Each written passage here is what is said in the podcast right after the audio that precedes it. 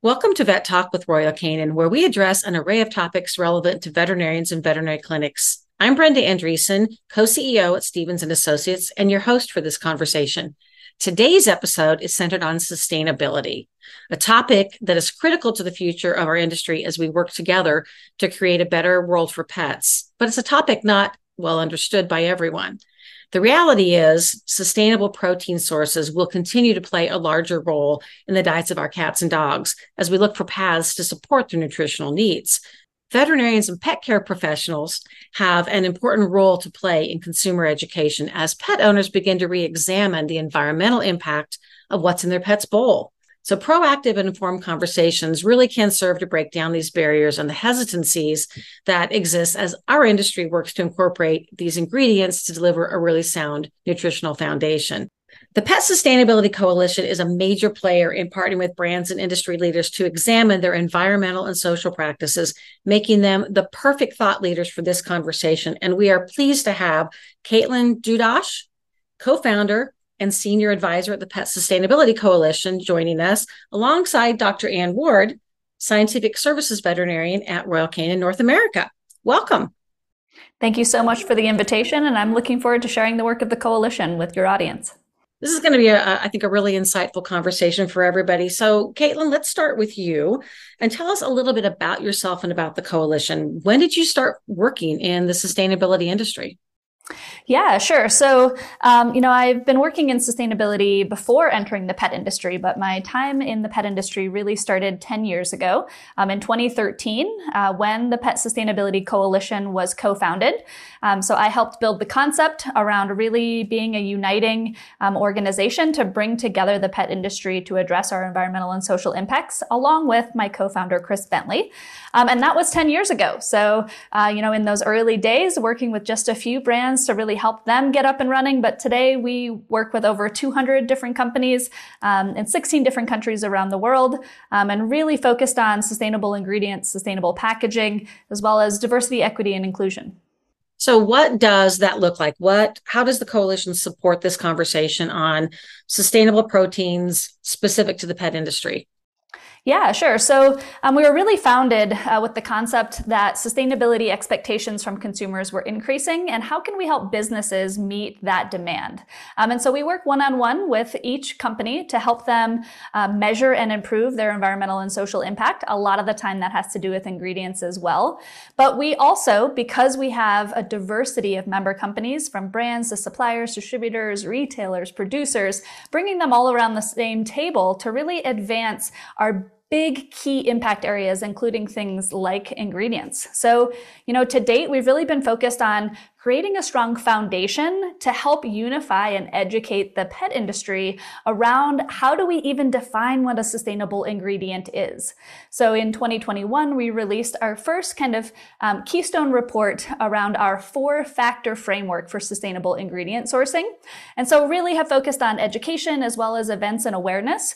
We just, with our annual conference, we integrate sustainability, specifically ingredient education, to really help inform, educate, increase awareness, and to make this a priority issue, to continue to elevate this as an area of focus. If you look at the total impact of a product, 20% might be on the bag itself, and 80% really resides in the ingredients inside that bag. So as an organization, really helping to elevate and maintain consistency with this conversation and help unify the voice of the industry. There is a lot of content out there now, probably not enough in your mind, Caitlin, but a lot of content on LinkedIn. There's been quite a bit published in veterinary publications as well. So clearly sustainability is a growing topic. I mean, Ann, what do you see happening in the veterinary profession with regard to all of the noise out there about it? I think sustainability definitely is an area of growing interest for veterinary professionals. And, there have been some recent surveys of vet students as well as practicing veterinarians that have highlighted significant concerns about the impact of climate change and really an an interest in having more sustainable hospitals, although I do think there is a gap in terms of opportunities for practitioners to really learn how to put this into practice.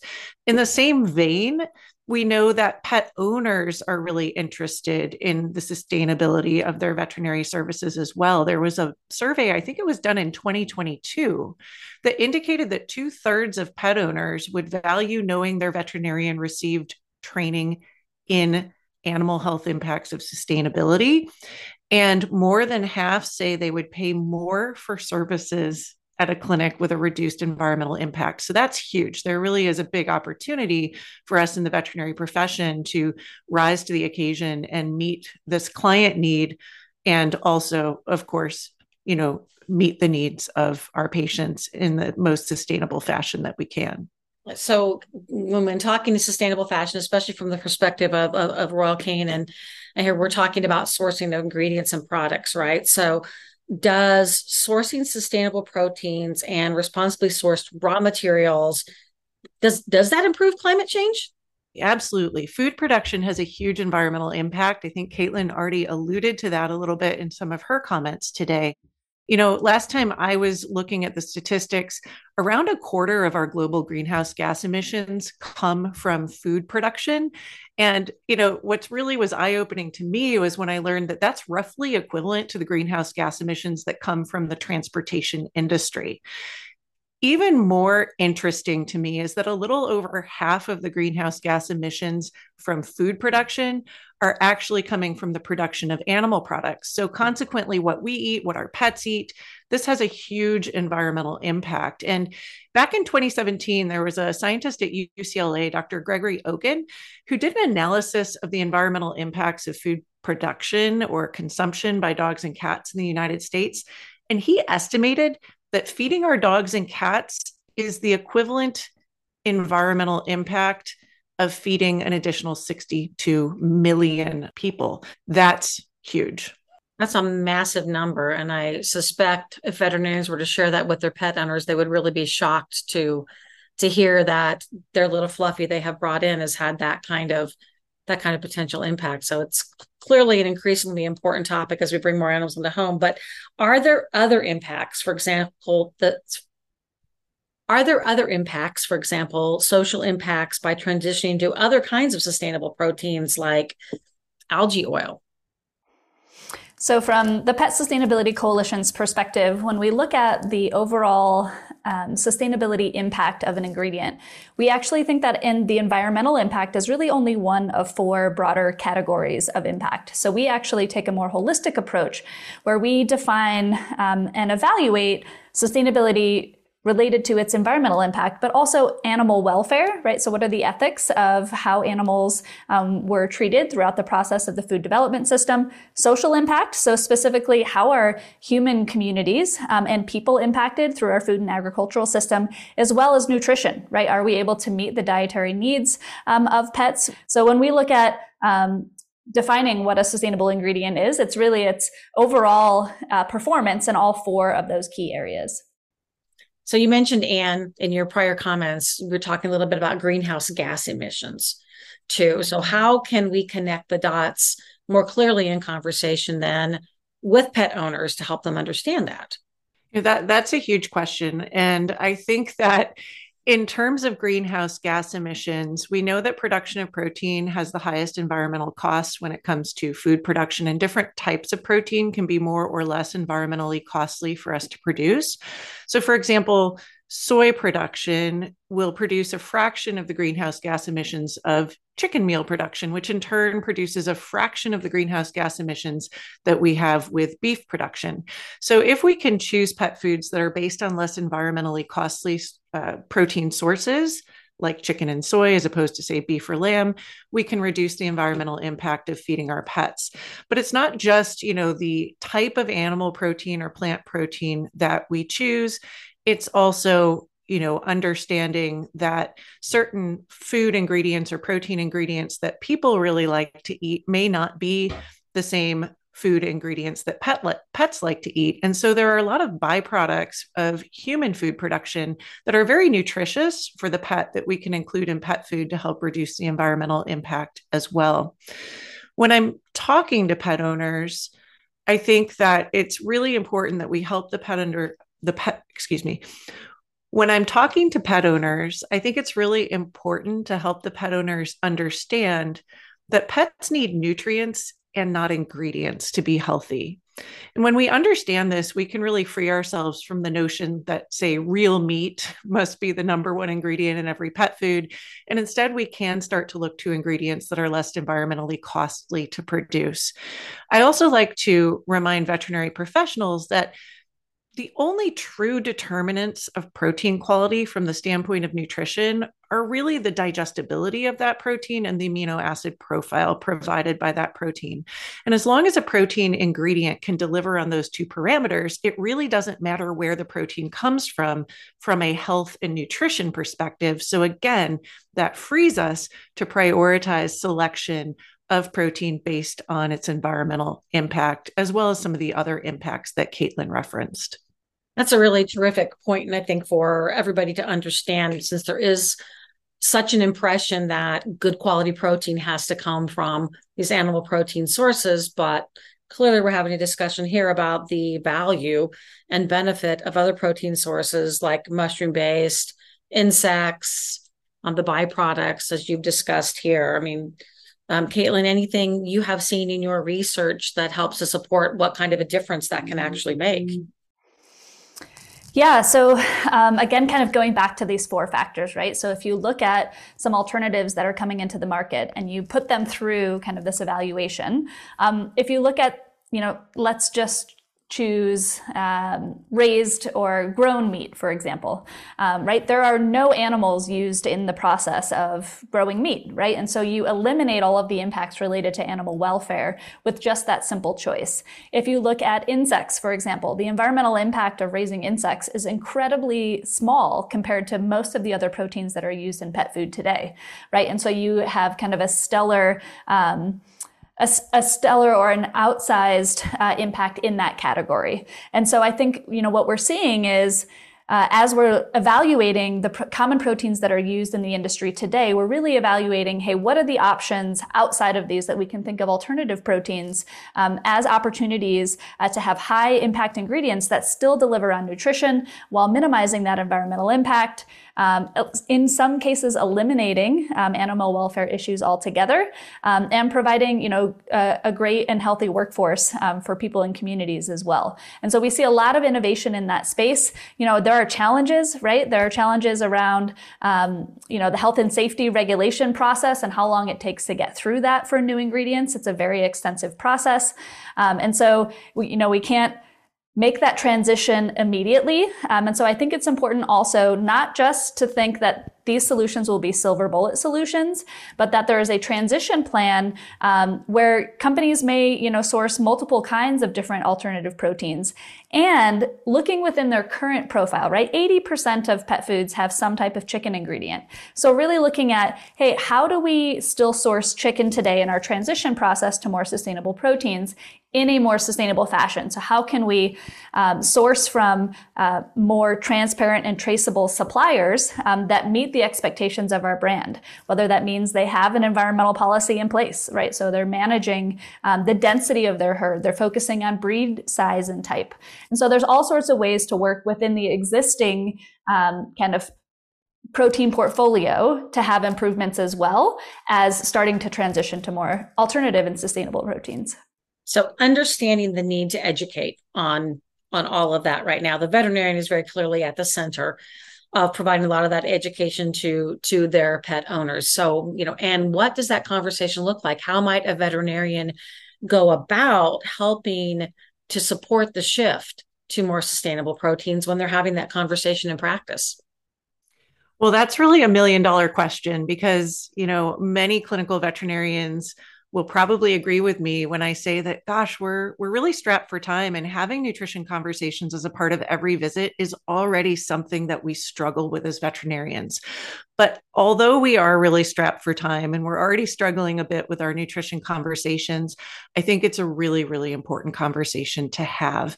And whenever I'm having a nutrition conversation with a pet owner, I really like to lead with open-ended questions to understand what's important to that pet owner when they're selecting a diet for their pet. And when I do this, a whole lot of different things will come to light, but I've found that pet owners actually very rarely offer up information about, say, an interest in sustainability, but they do often express concerns about the inclusion of certain ingredients in a diet, like grains or like byproducts. And they'll express concerns specifically that they think these ingredients may not be healthy for their pet. So, you know, when I hear concerns like those, I actually first like to compliment the pet owner for taking such a keen interest in their pet's nutrition. And then again, I segue into explaining to the owner that pets need nutrients and not ingredients to be healthy. And once we've reached agreement on that, then I can explain successfully to the pet owner that ingredients like byproducts or plant-based protein sources can actually be a rich source of nutrition as part of a complete and balanced diet. And in many cases have actually been intentionally selected for inclusion in the diet due to their lower environmental impact. And that's where that connection is really made. But the key thing that I want to emphasize here is that we have to lead with those open-ended questions to find that place of mutual understanding with the client before the client is going to be prepared to hear the message that we want to deliver. This has been such a phenomenal conversation, and there's so much more I am sure each of you would like people to know. So with that in mind, do you have any specific references that you would recommend that our listeners dig into on their own? I'm happy to take a stab at that first. I think a couple of different resources that are super helpful for me. And there's also a lot of new information coming out specifically around the overlap between nutrition and sustainability. For so long, there's been a disconnect between those two things of how do sustainable ingredients potentially differ nutritionally. And there's just a large new body of information that's being really spearheaded by the natural food industry that's showing a lot more correlation between the nutritional density and bioavailability of foods that go through or have a stronger sustainable agricultural impact. And so the methodology of creating those ingredients does actually impact their overall nutrition. So I would really recommend that folks take a look at some of that new research that's coming out. Also happy to provide the 4-factor framework, which is available for free download on our website. That really just serves as a foundation for people to understand where are we today? What is the state of sustainable ingredients in the U.S. today? And our organization is releasing an update for pet food makers and manufacturers around how do you take action, right? How do you accelerate sustainability in your sourcing strategy? And so that will be available in November as well. Great. Sounds like great information. Ann, anything you want to add to that list? Well, those are some great resources that Caitlin shared. And, you know, when I think about some of the resources that I've found fascinating over the years, one article that I think many veterinarians who have an interest in sustainable protein sources would enjoy is an article in Science from 2018 by Poor and Nemechek, and it's called Reducing Food's Environmental Impacts Through Producers and Consumers. I found this article absolutely fascinating because it goes into quite a bit of detail outlining the environmental impact of various protein sources, not just from a greenhouse gas emission standpoint, but from a land use standpoint, a water quality standpoint, an acidification standpoint. It really looked at a lot of different environmental factors. And it was a great jumping off point for me to start to think about how our nutrition choices can really impact long-term environmental sustainability. Fantastic. It is so hard to put a topic of the magnitude of this into just a short podcast, obviously. But thank you for sharing so much valuable information in the time that we've had. Are there final thoughts you would like to leave our listeners with as they drive away from this really fantastic conversation? Well, you know, for me, I think one thing that I really want to touch on today is that it's not just important to consider what our pets eat, but it's also really important that we consider how much our pets eat.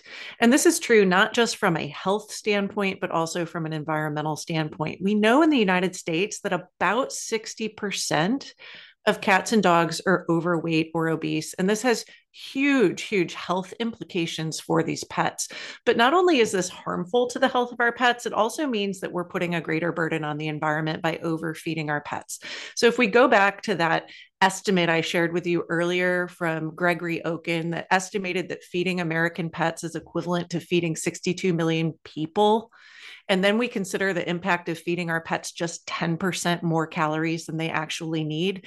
That could equate to the environmental cost of feeding another 6.2 million people. So we really should be measuring what's going in the bowl, not just for the health of our pets, which of course comes first, but also for the health of the environment.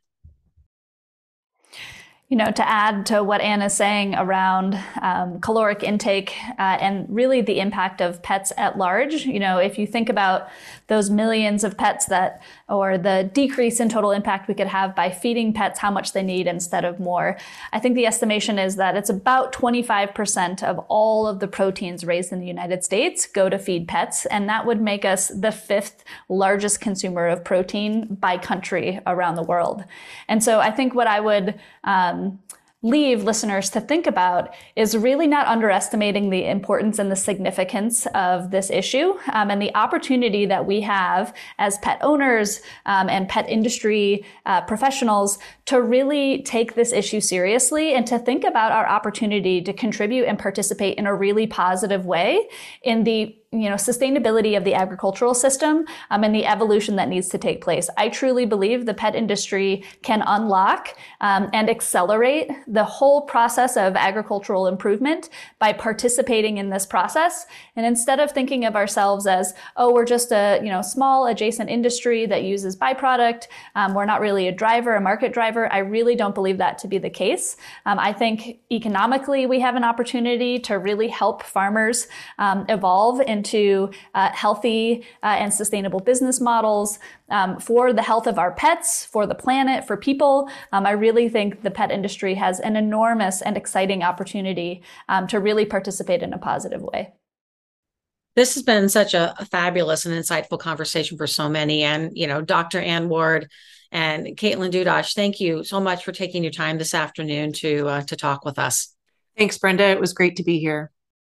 Thank you, Ann and Brenda, for the invitation, and I hope we get a chance to meet again.